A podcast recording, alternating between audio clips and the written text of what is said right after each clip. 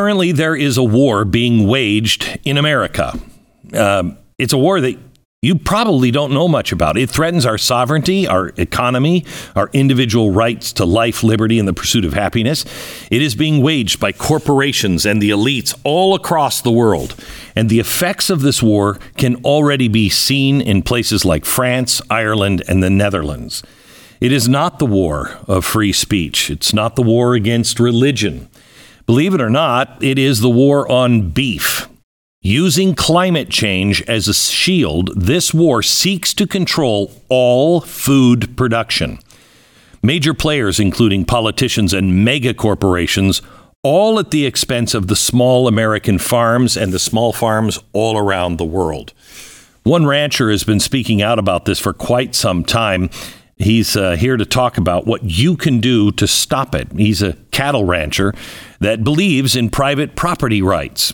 He is the committee chair of R-CALF USA. His name, Shad Sullivan. Before we get to Shad, when you are faced with a situation where you might have to shoot somebody in self defense, God forbid this ever happens, in defense of your family, you have to make a decision like this fast. Are you willing to face the legal consequences? Are you willing to shoot that person is does it call for it? Do you have it right? The legal consequences, the moral consequences are overwhelming. I carry a gun, so I am I feel comfortable that I can make that decision. But I wouldn't mind it sometimes having something that maybe is less than lethal to start with, and I you know, the pepper spray, whatever. I want to introduce you to the Byrna Launcher. It is the best non lethal alternative that I've ever heard of. It's legal in all 50 states, no permits or background checks required. It can be used by all ages over 18, and it is it has powerful deterrents like tear gas and kinetic rounds, 60 foot range.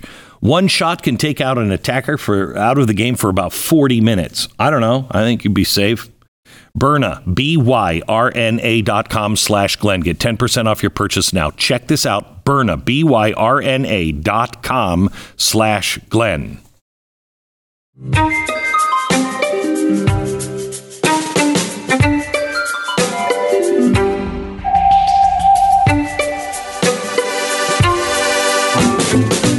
Shad, thank you for coming in.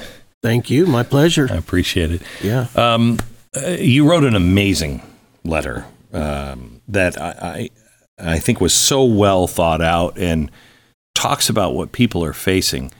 I don't think the average person has any idea the war on food that's happening right now. None. None yeah. whatsoever. Um, and I first saw it because, you know, I say I'm a rancher. I'm not. Right. I I own a ranch and the cattle, and then I watch other people make it make magic happen. I get it. Um, but it is a it's a hard life, um, but it's a good life, good and life. Um, you understand how you just understand life when you're when you're dependent on the land, on God, um, and you know the the environmentalists that say you know, we have to preserve this land. There's there's no better conservationist than a, a rancher or a farmer. That's right. They know the soil. That's right. Okay. Um, talk about let's let's let's start in California. Okay. Um, let's go back to when was it? 2008, I think. Yeah, 2006, Proposition Two. That passed. Tell me what that did the way I understand that proposition was is uh, 63% of the voters uh, voted in favor of of requiring cage size requirements mm-hmm. for chickens and hogs and mm-hmm. such as that. And so that did go ahead and pass, but we knew, uh, you know, we know that that wasn't the end intention. Yeah. The end intention was no animals at all. And so they came back. Uh, this movement, this anti animal ideology that is uh, just sweeping across the earth right now. Explain anti animal ideology. Well, in order to um, gain control of production and consumption, they have to have control of food production. Right. And and the very ground level of food production is farmers and ranchers, right? And what do farmers and ranchers have? They have land. Because it takes land and natural resources to grow our food. And it doesn't matter if you're talking about uh, pigs, cattle, uh, vegetable crops, whatever it is. And uh, so the anti-animal ideology is is a freedom taker. That's what it all amounts to is liberty and freedom. And in order for them to have, and when I say them, I say I mean the global elite to have control of all production and all consumption, uh, they have to have control of that production. They have to have control of of the land, and so that is where the anti-animal ideology uh, starts. But it it it tends to run downhill into uh, uh, individual ideologies. You know, there are ideologues out there who don't believe in eating meat. They they Right. believe that cattle are harming the land. They they uh, they don't like that, and so the global elite have used those ideologues as foot soldiers for their ultimate goal, which is total control. Right. Global warming being used Back as- then, it was global warming. When I was growing up, it was global. acid rain. Okay. When I was growing up, it was global cooling. Okay, global Yeah, cooling, yeah. and then acid rain. Now we have, then we had global warming, and they they realized that the majority of the world's population wasn't going for it, so they changed it to climate change. And uh, you know this this movement has been in the works for generations, but it's it's increasing because of um, our ability to learn. You know, the internet. Mm-hmm. You know, the Bible talks about all of this Yeah. and the days that we live in. So uh, it's it's gaining like fire in certain ways, and I see Americans starting to wake up and say, you know, there's something not right about this. And so, But the hour is growing late. yes, it's, Really late. It's very late, So uh, California just passed Proposition 12. right? And if I'm not mistaken, didn't Massachusetts also pop pass something like this? I don't know about Massachusetts, but uh, they tried it in Oregon. They tried it in Colorado uh, with the Pause Act that would make you know any any kind of um, uh, action. If I needed to palpate a cow to or pull a calf out, they made that a felony. They tried to make that a felony. It did not pass in Colorado, and I can speak for Colorado because that's where I'm from originally. Um, only because they we are a one initiative, one ballot initiative state, so we can only have one question on the ballot, and they had two, and it, so it did not get out of committee. Uh, but they're coming back, and they're coming back with a vengeance through all states. So you said in 2006 we knew that this wasn't going to end. Sure. Explain what California just did and why it affects all of us. Well, uh, with the passage of Prop 12, um, that would that would inhibit uh, importers into California. That would regulate the people who sell into California under the same rules, which would eliminate, you know, a lot of transactions that they need Right. So for their you economy. and, and what they said was the pens have to be even bigger. Yeah. Um, and uh, they they want the hogs to be able to turn around, and that apparently the ranchers are saying that's dangerous for the pigs. That's right. Um, but uh, everything has to be augmented. It would cost thousands of dollars for anybody to take these rules on. My first reaction was good. Then let California live in California, and no rancher should be changing anything. Let them feel feel the full ramification of this. That's right. But then, what do the ranchers do? That's exactly right. Right. And you know, uh, California is one of our our largest uh, agricultural production states in the union. Uh, in many ways, they are, and there are vast ranches out there that that uh, this this affects all of them. You know, all production.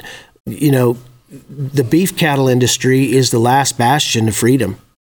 And and so their ultimate goal is to get to us, and that's how they're doing it is on the lower levels through you know chicken, uh, pork, and and those other other production means of production. When you say this is the last bastion of freedom, what do you mean by that? Well, as of right now, every uh, every center of production in agriculture is vertically integrated. Uh, we've lost the hogs. China owns the hog production in the United States. We've lost the chicken and poultry uh, sectors to uh, corporate con- control. Uh, we've we are importing 74 percent. 74 percent of our lamb is imported into the United States. We used to have 56 million head of lamb uh, three generations ago in the United States. Now we have five million head. Wow. Yeah. Now wait a minute. And that is because of regulation, just because you can't make a living at it. What is it? Well, there's there's a plethora of reasons that, that come into it. You know, uh, droughts may have an effect, but the overall uh, mechanism here that we've seen come into play is uh, corporate control.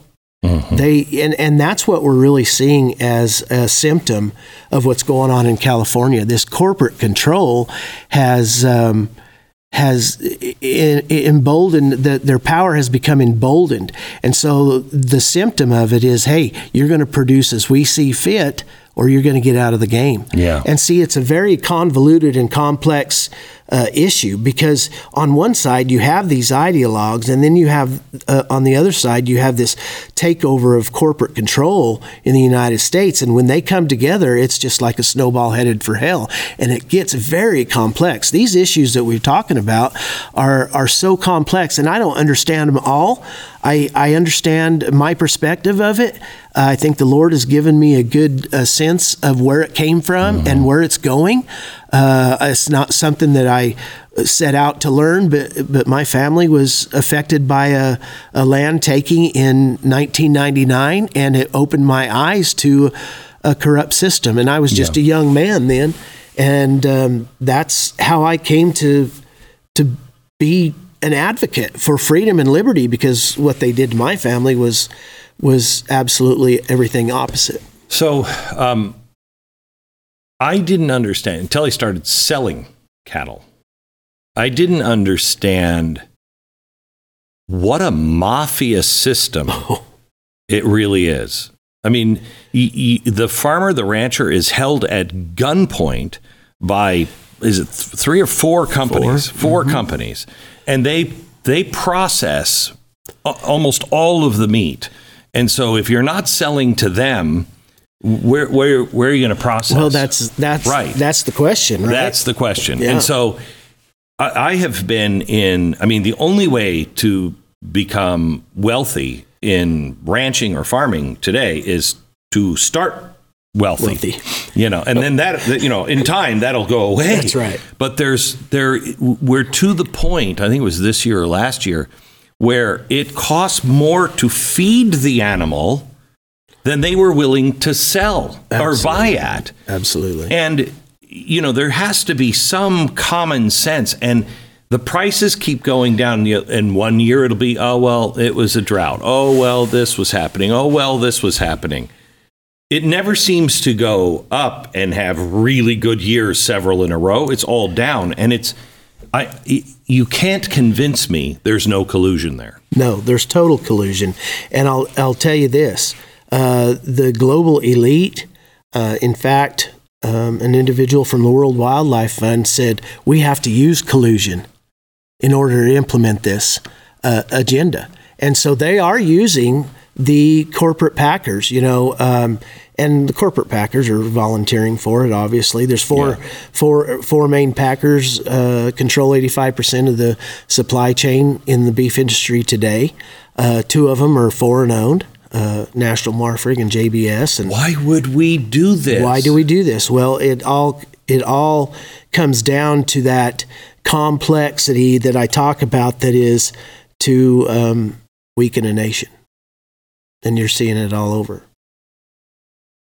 So there is a movement to get regional and local packers, but it's my understanding that is really expensive and hard to build, and, and you don't build them overnight.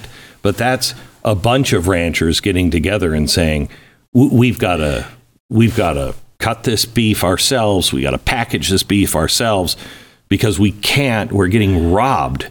And being driven out of business If by these was- giant companies. Yes, sir. If there was anything that COVID did positive for us, it opened Americans' eyes to the instability of concentration. Yes. And, uh, you know, since then, the farm to table movement has been enormous. It's been a blessing. It's been a blessing for my family. It's been a blessing for millions of other families not only producers but consumers because they say hey we don't trust this system. How can we how do we come together with the consumer? And that has taken place. And there is the usda has come out with programs since covid that um, allows for regional and local expansion of our meat packing supply. And i do think that we have uh, been more competitive against the big four packers mm-hmm. than ever before. Now the, we should break those Packers up. We have law antitrust oh, laws. my gosh! You yes. know the Clayton Antitrust Act, the Sherman Antitrust, the Packers that, and stockyards. The fact that those Packers, I think two of them, are the leading people on fake meat should tell you everything you need to know. Just last week, Tyson, uh, you know, announced a partnership with fake meat. You know, and they are huge investors. The problem with you know, as I say it was a gift. It was it was something that COVID gave us was that expansion of those lo- local and regional packing facilities and the ability for us to to take our product and sell it locally. But now they're coming in and saying, "Oh, we got the EPA. We got to go by their environmental regulations. So now there's local and regional packing companies that are going to have to spend millions and millions on wastewater treatment plants on their in their own uh, organization. And so what does that do? That puts us back out on the street and more dependent. So we have to get on top of all of these things. There's a lot of legislation that's come uh, come coming and coming forward. You know, it's a it, it's a farm bill year. You know, hopefully and uh, there are good things happening, but it's because of a small group of people saying we cannot our our country cannot sustain and I hate that word but it's a word uh, it's been stolen from us but we cannot sustain what's going on we have to be able to feed our own country and others to have food security which is national security it is I mean uh, people don't understand how you know, we think of ourselves as the breadbasket of the world. We're not. We're not. Um, and that's by choice. We could be. We could be. Absolutely. But it's by choice. Um, and uh, I don't think people understand. You know, I said this a few years back when I first came on with, you know, uh, uh, ESG and and the World Economic Forum and what they were talking about in Agenda 21 at first. Now it's Agenda 2030 millions of people will starve to death all over the world. I mean, it will be the worst famine um, in human history if these people get their way. O- overnight. Yes. Overnight, because what people don't realize is there are so many facets to, to getting this food across the country. You know, here we have an attack on our energy supply. What does energy do for, for Americans? Everything. You look around this room right here, we cannot live without oil. Every single thing. Uh, we cannot live without those truckers. Those truckers are a huge part mm-hmm. of our operations. They shut down for one day. I'm telling you, store shelves go empty overnight.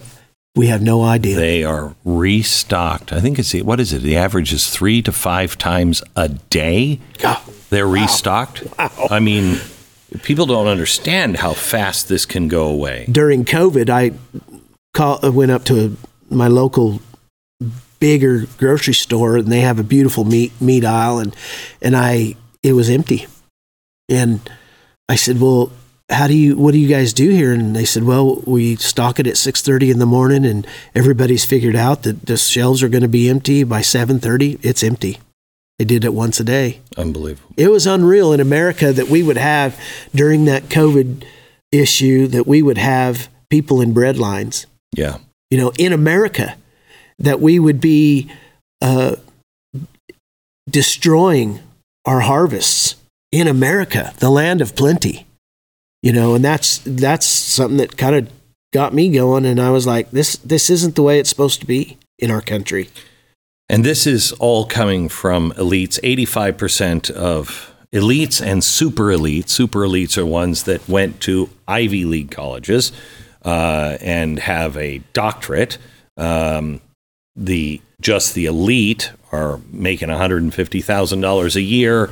Uh, they've gone to college, have one uh, uh, postgraduate degree, um, and they're involved in the companies or countries. You, they just did a poll on those people. 80 plus percent say that Americans should not be allowed to eat beef or meat of any kind. 85%. I think people would be shocked to know that our world, and I don't think they actually mean it. Otherwise, why is Zuckerberg building a ranch where he's feeding his cows macadamia nuts? Well, we have to remember what Klaus Schwab said in 2023 at Davos, and he said, You will enjoy meat as a treat, yes. but not for sustenance. And we know beef is really the only animal that can provide total and 100% sustenance to human life. Uh, these elite that you talk about, you know, I, I hearken back to my dad. He's, he's gone now, and but he was a self-made rancher, started with nothing, and and and I can say this because this is our business. But we did it with cattle, and it was hard, and we're not done doing it. But he always, on his deathbed, we have an old bunkhouse sitting out there, and uh, that was the original homestead house. And uh, in the last days of his life, I'd take him wheel him over there and and he said I said dad what are we going to do and he says son we'll never change America till they sit in the dark cold and hungry. And that's the truth. And he he came from a place of suffering so he mm. understood that. But i think about these elites that you talk about and they i i think about them at the same time. I think about all those people in those temperatures pulling calves and breaking ice up in the northern tier yep. last week. I think about somebody on the side of a road with a flat tire. Those elites couldn't even change a flat tire they couldn't do the most simple things that require real life and here they are uh, demanding and dictating how we're going to produce and consume, not only in America, but across the world. But what you're seeing in Germany, in Ireland, in the Netherlands, that's coming here. We're and on the, the Netherlands, People don't understand. Netherlands, that is the breadbasket of Europe. The biggest Im- exporter of, of uh, agriculture products. Right. So you shut the Netherlands down and Europe begins to starve. But they're doing it in country after country, and they are ahead of us. And most people in America see these, you know, farmers and these radical farmers, as they're called. They're not radical. What no. are they asking for? Oh, I, you know, under the UN rules, they they regionally and incrementally push that ideology, and that's what you're seeing happen in the European Union. And they use it in the African Union. The only reason they haven't started it here, when they have started it, but they haven't won, and we're not going to let them win, is because the American cattle rancher owns his land. We have a constitution that guarantees property rights. And that is the foundation of everything. That's the only thing that's going to protect us. Because that's what's happening in the Netherlands. That's they're exactly taking what, that farmland taking away. that farmland away, and we have to we have to get on board and understand that the found our founding fathers and their creation of this living document we call the Constitution of the United States is the only way we save this country, mm-hmm. and we mm-hmm. save it through private property. And private property it doesn't have to be land. It might be your coat. It might be a gun. It may be, it's whatever allows you to put food on your table. That is the foundation of what we're talking about. All of these issues that we talk about, and it doesn't matter if it's in the ag industry, the beef industry, oil, energy, all of it. Everything we talk about goes back to liberty and freedom. Are we able to produce it the way we see fit? I want to talk to you about Relief Factor. Are you in pain, Boopy? Mm, you can come and let me kiss and make it better. No, no, that's creepy, really creepy. Uh, let me tell you how you can get out of pain. Possibly 70% of the people who try Relief Factor go on to order more month after month. It is something that I tried years ago, never thought it would work, but it did. It broke the back of my pain. It's a daily supplement that helps your body fight that pain by fighting inflammation. 100% drug free, developed by doctors just to help reduce or eliminate pain through reducing inflammation. Over a million people have tried Relief Factor's Quick Start. Would you try it? 70% of them go on to order it again and again. See if it can help you. Try their three week quick start kit, $19.95. Comes with Relief Factor's Feel Better or Your Money Back guarantee, so give it a try. You don't have nothing to lose. ReliefFactor.com. 800, the number 4 Relief. 800 4 Relief. ReliefFactor.com. Talk to me about um, NACs, um, National Asset Corporations.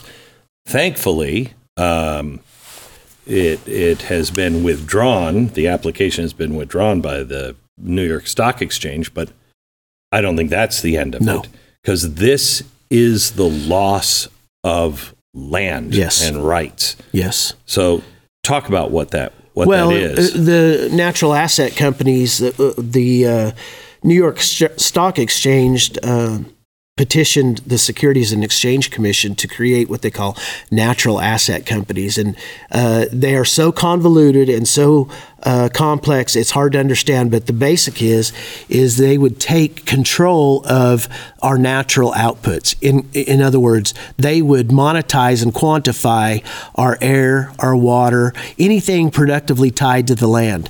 And so at the end of it, in the beginning of it, uh, it would affect really uh, state and federally owned lands. Uh, those lands that have uh, been given over to conservation easements. Private lands, you could you could enroll your private land into it, but the gist of it is is they end the end result is they take control of the management of those natural outputs, and then they can dictate how you produce on that land. Right. You could be a cattle rancher, you know, and cattle farts apparently the bane of everybody's existence. Right. Um, and uh, they can come buy the air rights, That's the right. assets, That's right. and say you are polluting too much. We need clean air here, and basically shut you down. That's right, because they they have under in under this rule, uh, the rules of management would have to be follow sustainability, right? And so, what is sustainability? It's what I've been talking about all day here. It's consumption and production control. That's all it is. You know, when when this is a global move to take uh, possession of our lands. These are land grabs, and it didn't start here. I mean, we have national heritage areas. My, uh, you know, I was part of an organization that defeated one in southeast Colorado in 2014, and the only reason we knew about it, Glenn, was it was leaked from the National Park Service to an individual. They weren't going to tell us about that.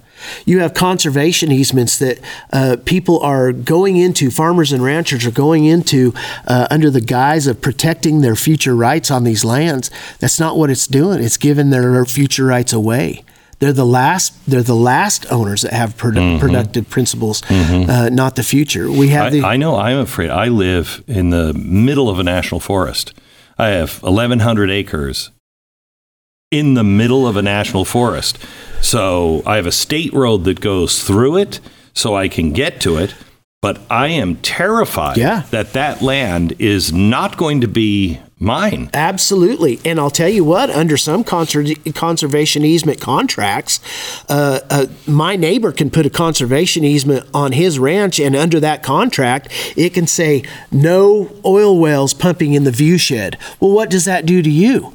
It ends up kicking you out because nobody's going to come drill for oil on your land. You know, they make all of these uh, very corrupt principles and they hide them in these in these contracts. And I, you know, in my in my country where I grew up, southeast Colorado, uh, all ranch country. Thousands of, of farmers and ranchers put their land in easements, and my dad was like, "Don't, don't do it. You're you're dictating from the grave." Yes. You know, It is so wrong when you when you say um, we are putting this land in conservation from here on out. You're going to be long dead. You have no right to do anything. To, you shouldn't destroy it, and you can't uh, lock it up. You can do neither of those. It's in the name of the dollar, though. That's the I problem. I can conserve my land, and I can do that uh, as as as we pass it down from generation to generation. I don't need somebody paying me to do that. Correct. I can do that. So when we have all of these cattlemen and women, I know going across Florida, everybody's talking about how many people are moving in, and we got to put these uh, lands in conservation easements. Dad, gum, do it yourself. Don't don't take the dollar to dictate from the grave that nobody can do anything with this land down the road. You you can do that yourself. You don't need the money. You're there, and so here we are talking about conservation easements. You know, we have the American Prairie Reserve in in uh, Montana, uh, totally controlled by the World Wildlife uh, Fund. The World Wildlife Fund is, is interested in management of the natural asset companies. You see how this is all interwoven and inter, intertwined? Uh, Eh, these in, non-governmental environmental or extreme environmental organizations are are so heavily funded that we can't compete.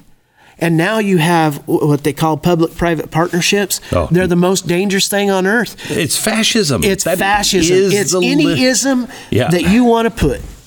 It is total fascism. And that's, you know, I know people think I'm a little bit crazy. No. And I'm fine with that. Yeah, me If too. I can save my country and let my son taste the taste of liberty, taste the taste of freedom, I'm okay. Because what's happening, it's two plus two. You don't have to be a smart man. I'm not a smart man.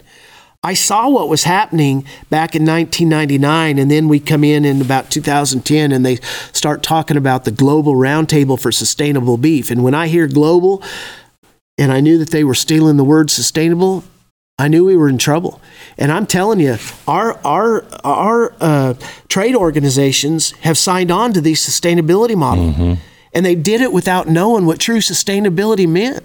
There's only one sustainer, and it's not the global elite.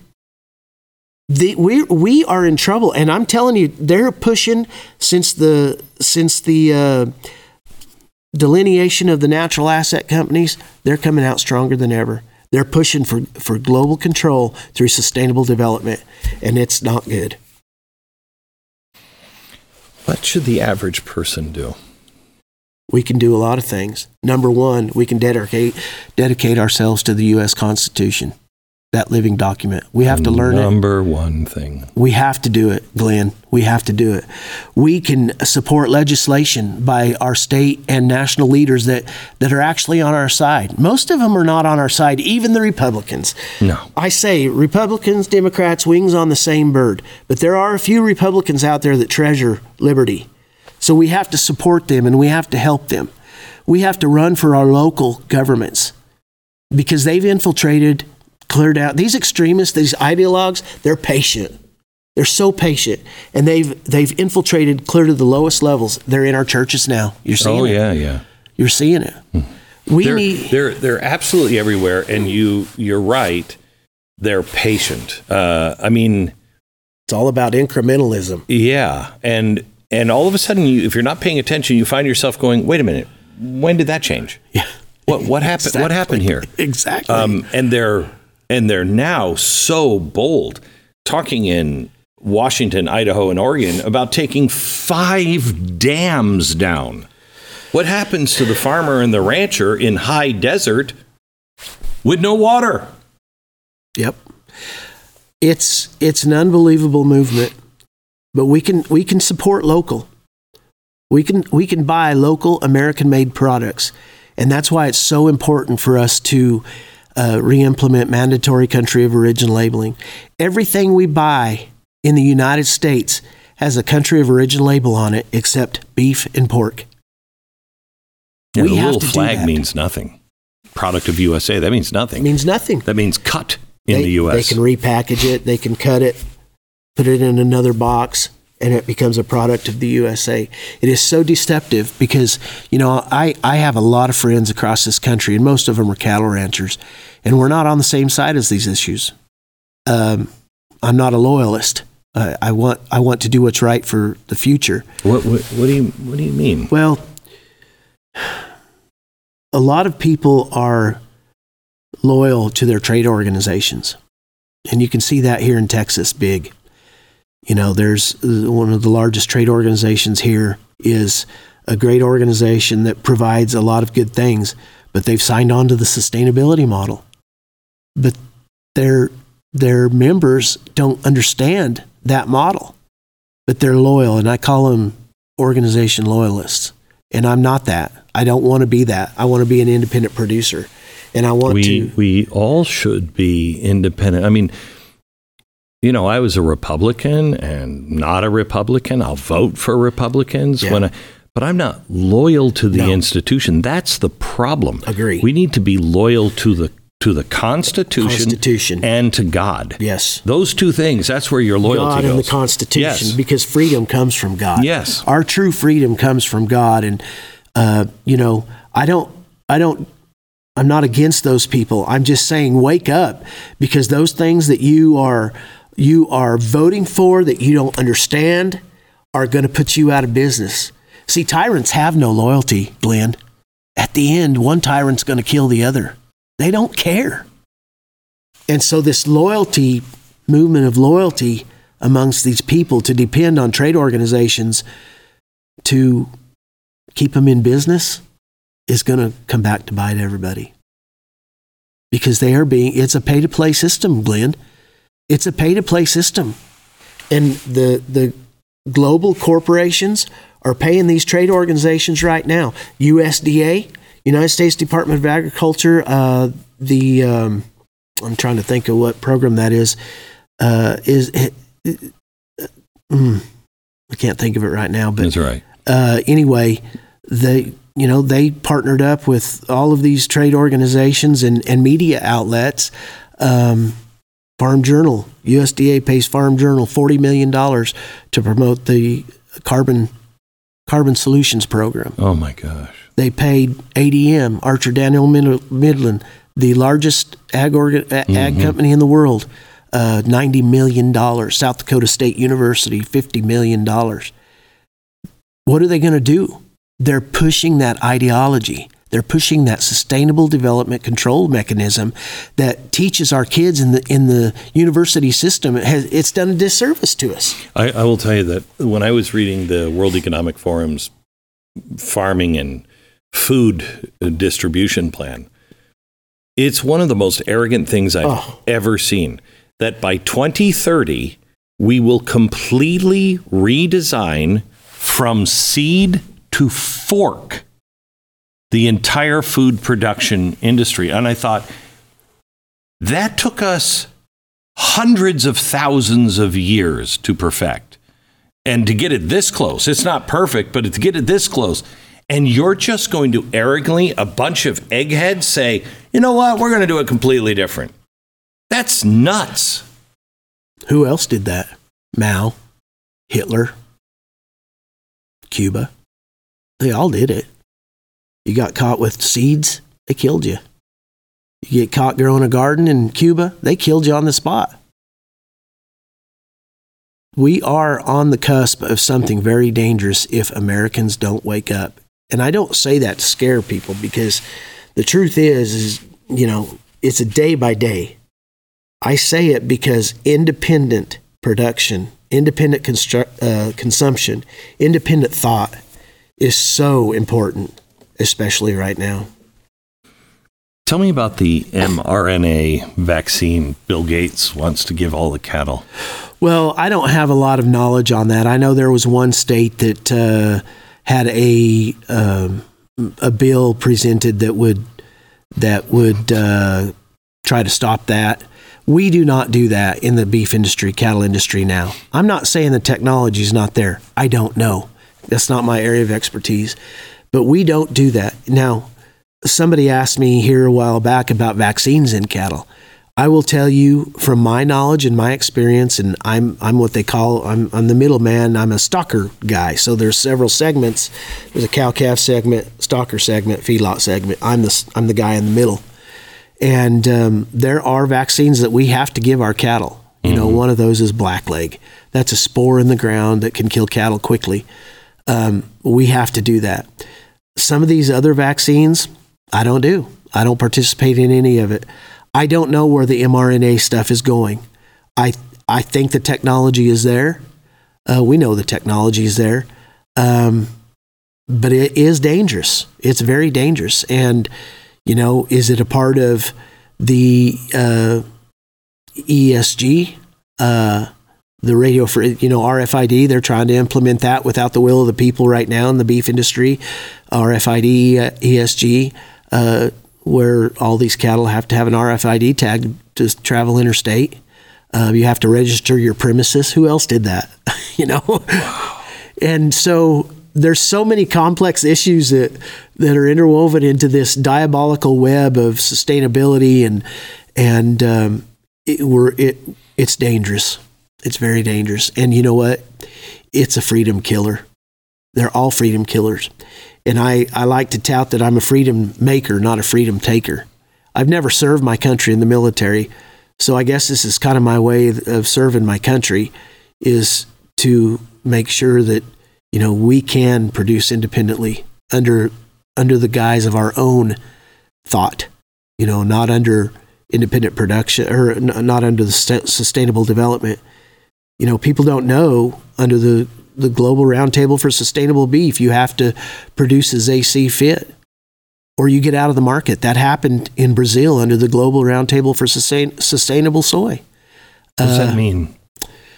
What did they do in Brazil?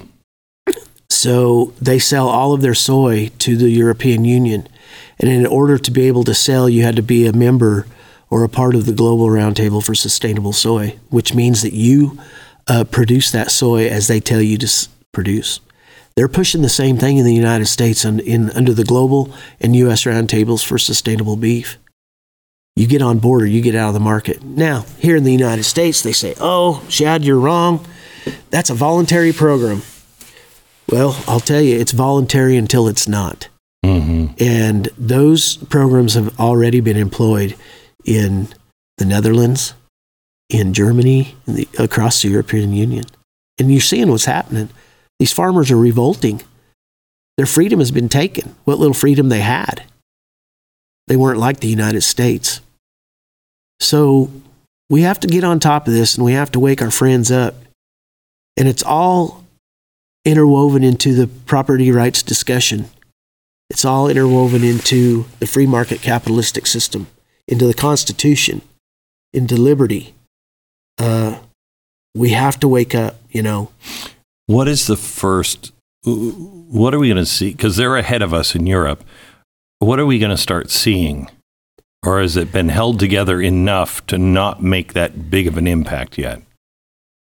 I, th- I think that we're immediately going to start seeing those production regulatory mechanisms come about and they're starting through the RFID, ESG, uh, in the beef cattle. You know, we there are a lot of cattle traded interstate in the United States, millions upon millions of head, and once you start uh, putting that data information out there, I think we're in trouble. Why? Why tagging them? I, my dog. Well, they're a... they're saying it's for uh, disease traceability, but we have an adequate system that traces disease. If they were worried about tra- disease traceability, why did we move our disease laboratory from Plum Island to Manhattan, Kansas, in the middle of cattle country? We mm-hmm. did that. Foot and mouth has escaped that laboratory off of Plum Island, off the coast of New York before, dissipated out in the ocean, but we've moved that laboratory that contains all these deadly diseases into Manhattan, Kansas, right in the middle of beef cattle country. Are you kidding me? It's not, all of this is not if, but when. They have to take control somehow. And that's what this is. Data mining, all of it. Glenn, it's all so convoluted and confusing. I hate to think about it. I know, I know. You know? I know. I've been doing this for a long time. I know you have. I, I know. You know, you see with your brain and not with your eye. Our brain constantly senses what's happening around. And and how and what we see not only depends on the strength of our own eyes, but the brain uh, fills in certain things and it helps us make optimal decisions. This is why you need as much vision field and peripheral vision as possible. Vision is so important to humans that almost half of our brain's capacity, 25% of all of the energy that we expend every day, is, is powering our eyes. It's an amazing thing. Rodenstock, really well known all around the world. Um, they have come up with what they call biometric intelligence intelligent glasses your brain will adapt to them nearly in, uh, instantly. If you've ever put on new glasses and you're like, oh, I got to get used to these, It's instant with this. They feel so natural, relaxing. It the, way they make the lens, it's like a hot knife through butter, and you'll have a seamless visual experience and visual acuity like you haven't experienced before since wearing glasses. Biometric intelligent glasses with artificial intelligence from Rodenstock. You can find them only place in America. Better Spectacles. Go to betterspectacles.com/beck. Schedule your teleoptical appointment. Get your glasses now for sixty percent off. Betterspectacles.com/beck let's talk about labeling here for Okay. a second. Um, grass fed, I raise grass fed beef, Me too. but then I sell them and I know they go to a feedlot Okay. and now they're eating grain and whatever. And it can still say grass fed beef, even though at the end they got big and fat and everything off of, of Yeah. corn. Yeah. So the label means nothing. It's grass finished, Finished. beef, right? That you have to look for. You know, I'm not an expert in that area. Um, I know what I do is is I I actually finish mine on grass. Southeast Colorado is you're able to do that because our grass is so powerful. Um, but the as far as the labeling of grass fed, you know, there there are supposed mex- mechanisms in there uh, through the organic movement that that would guarantee supposed to guarantee that. But you know, I I question that because isn't uh, corn a grass? Yeah, it is. So can you, you know, I I don't know. I don't So I don't know. what I'm what I'm what I'm getting to is like the made in USA Mm-hmm. that label product of USA that label means nothing, nothing. Um, Does organic mean anything? what does organic mean? Well, I mean, if you ask me, the corn is growing out of the ground. We finish them on corn. That's organic to me. right, You know, right. I, so I don't. So I don't know. I'm not an expert in that. So um, there's a new one, low carbon meat. What is that? That is what I'm talking about through this uh, carbon credit system that the USDA is coming out with. And I have ranchers that are neighbors that are participating in a program, a low carbon credit program through the USDA, getting paid uh, to uh, monitor their carbon emissions. And now, how do you do that? I don't know. To me, it's a lot like going down to 7 Eleven and airing up your tire for 25 cents, paying 25 cents for air in your tire. I mean, it's very confusing to me. We have to have cattle uh, to create this car. This carbon is good, right? Yeah, carbon is what You makes know, everything grow. You know, we have to we have to have this. They they they say it like it's a bad thing, and under you know pr- proper regenerative practices, we know that we're better than Right. carbon neutral. Right. We're carbon beings. Yes. We're carbon Yes. beings. I wish I was a scientist, but I'm not, Glenn. I don't wish I was a Yeah, scientist if I had to play the game that they're playing Yeah. now. Um, I know my my grandfather. Uh, he was a farmer, and um, I remember him saying these all these elite scientists and everybody with a all of their college degrees come in. They don't have any idea what it's like to stick their hand in the dirt, No. and they are None. they're everything they're preaching is wrong. They have no stake in the game. Yeah. They have no stake in the game. And if they were put under pressure, they wouldn't win. They wouldn't they could not, you know, put some put some of these guys out on the land and say, "Hey, in 6 months bring us a crop." They couldn't do it. Oh no. They couldn't couldn't begin to do it. I think I hearken back to my great great grandmother who was uh, here in Texas, and her husband died the same week as her eight year old daughter. And on his deathbed, he said, "Take those boys and go to Colorado." And you know what she did, Glenn? She took seven boys and a girl, and she went to Colorado, and she dug her own her own house. She dug it out of the ground, a dugout, covered it with sod. She dug their own well. You think these people could do this now? No. Everything is so easy for us. We've had the best life. But now we have people who want to take that from us. Tell me about in Colorado. I, I was looking at a piece of land in Colorado. It was a little town actually, and um, uh, they said uh, you have to be really careful here because you don't own the water. And I said, well, what does that mean? Yeah. And they said, well, in Colorado, even the water that falls as rain That's correct. belongs to the state, It belongs to somebody. somebody but down, not you. but not me. I can remember when my dad, uh, and that, and this gets into some very convoluted and confusing stuff. But I can remember my dad told me in the 1950s. He says, "I remember when they came and stole our water," and I said, "What did that mean, Dad?" And he said, "Well, the, uh, we owned our water under the ground until the 1950s, and the state come in and said, no, that's not your water. You have the right to use it, but it's not yours. They have what they call preemptive rights, and so some of these rights go back to the 1870s. Those people still own their water rights, um, but over the years, the need for water in Colorado has increased because of the Front Range increase in population. And so in my county, Crowley County, Colorado, um, they came in three different times and, and Aurora, Colorado, Denver, bought the water from the farmers that owned it from those preemptive rights. So now, when you sell your water rights, it's worth a fortune. Um, uh, that water must go to feed the people, right? So no longer, our county is no longer irrigated. It is now dry land, and there's no farming left. And it became one of the poorest counties in the nation because we sold our water. Some of the older generations kept that water, but any water that is produced in Colorado that ha- that flows flows out of the state belongs to somebody or somebody else. Kansas came in and sued Colorado for their water down the Arkansas and I believe and the, uh, the Republican rivers. I think that was Nebraska. And uh, Ar- and Kansas won that lawsuit. So now any well that is uh, irrigation well must be augmented.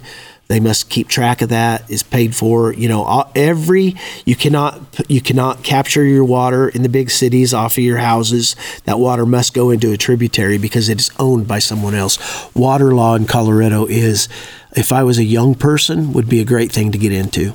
It is enormous, and I grew up, and my dad told us he said kids water's worth more than oil and gold Wa- he, he pounded that into our into our heads and it is and luckily we have good water where we're at but we don't have any water rights we just have the right to use it I was walking on a golf course once with a. I don't play golf, and neither did he. We were just on a golf course. We were walking on this golf course, and uh, uh, he's a multi-billionaire, and he said, "Glenn, buy water." Yep. That's all he said, and then he turned around and started walking. I stood there for a second. I'm like, I don't know what that means exactly, and I walk. I run back up next to his side as he's walking. I said why do I feel like somebody who was walking a golf course with Rockefeller Sr.? yeah and he said, buy oil. And he said, because it is the next oil. But he said something interesting to me. He said, do not be the owner of the water. He said, you will be an oil company. You will be demonized and torn apart. He said, you need to be somebody who is searching yeah for water or purifying Yes. water. He Yes. said, otherwise, you might as well be an oil guy. Yeah.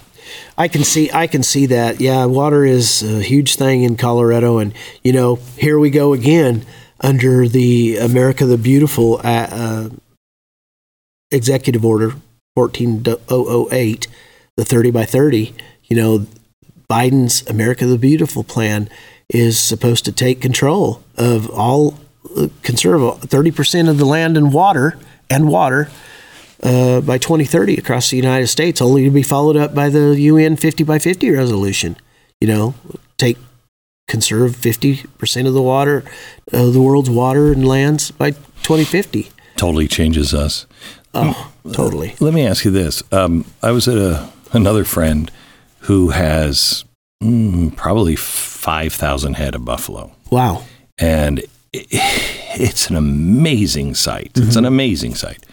And um, we were talking, and you could see that one doesn't really look like bison. That one looks more like a cow. Ca- Cattalo. And- yeah, Yeah. and it's all from the inbreeding of you know. Sure. And I said, uh, um, "Where do you get the pure buffalo to start with?" And he said, "You don't." And I said, why not? And he said, the government is the only owner of all bison, pure Wow. bison. I did not know this. Yeah. And he said, they're Yellowstone, and when they have to thin the herd, we'd take them. We'd take them so we could we could bring that animal back. Back. And uh, they won't do them. He They said destroy 'em. They'll destroy them before they'll ever get rid of them. And that to me that said something about and then living next to them as a BLN BLM they're not good conservationists. They're not good landowners. They're not good for No, uh, animals. no, they're not. They're absolutely not. They're fork tongued. Uh, that that's no surprise to me. I, I know that if you, you know, those management skills of those people, I've often questioned because that's where really my advocacy started, and uh, was watching them try to manage my family. What happened to your family? Well, uh, I grew up on a ranch in southeast Colorado. Um, we owned a ranch, but we also leased a big ranch. And and back in 1992, my dad decided he would buy that ranch, and and so within that parameter, it was fairly large. There was 12,000 acres that belonged to the state of Colorado, and it was in 160s, 320s, but it was unfenced.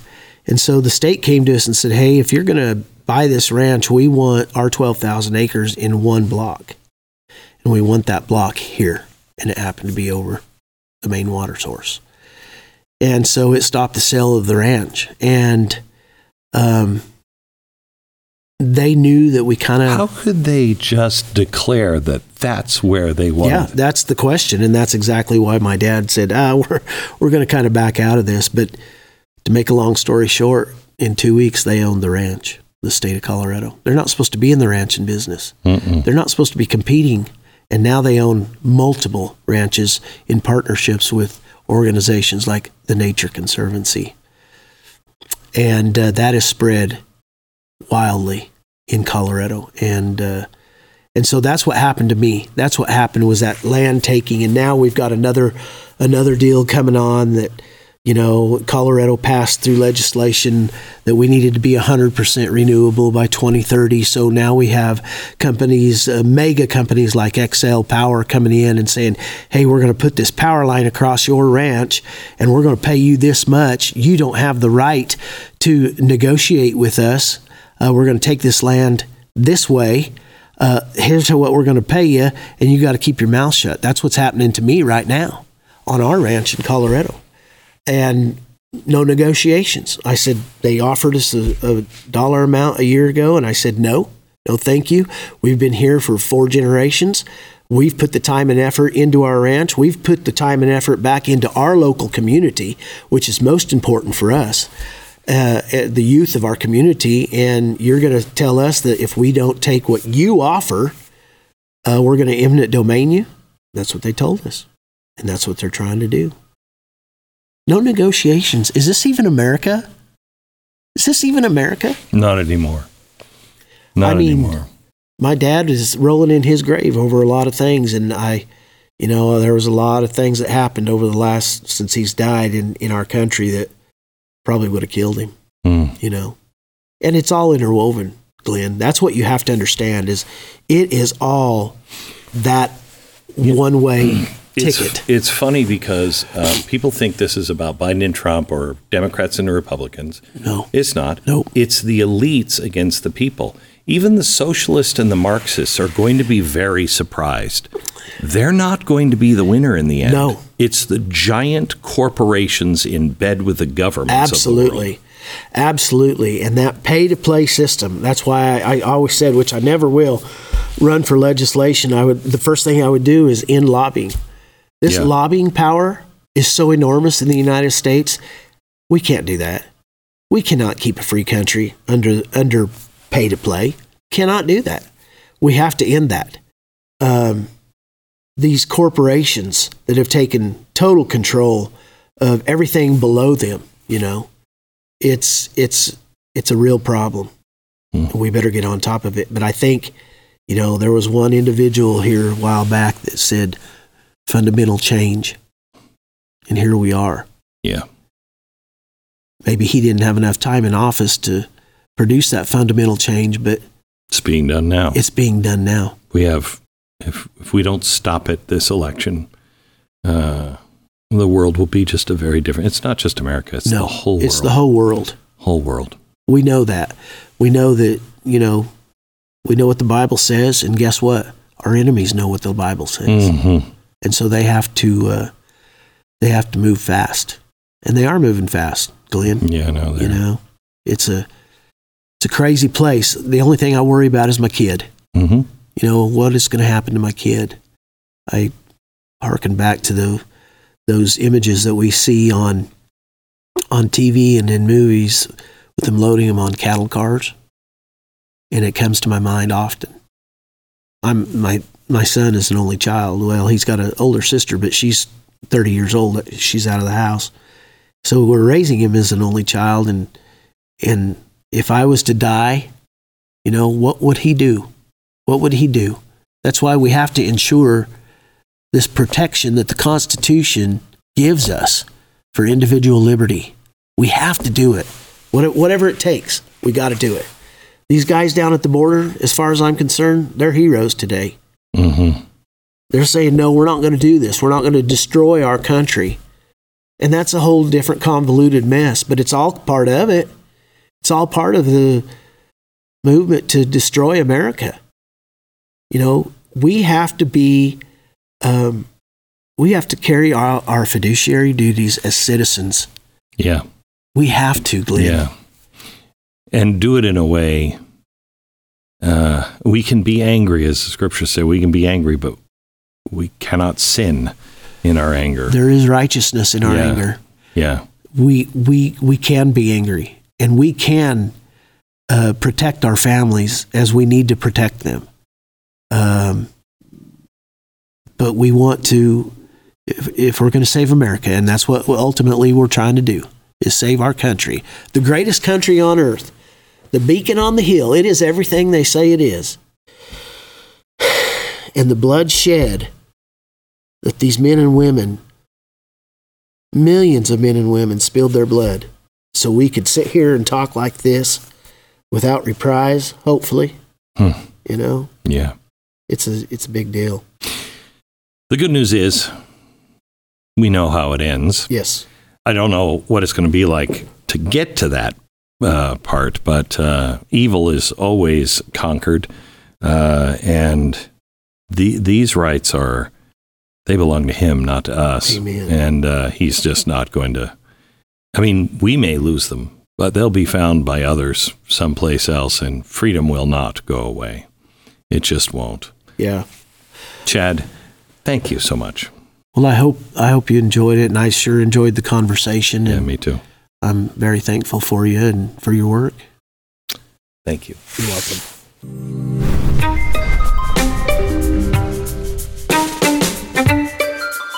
Just a reminder I'd love you to rate and subscribe to the podcast and pass this on to a friend so it can be discovered by other people.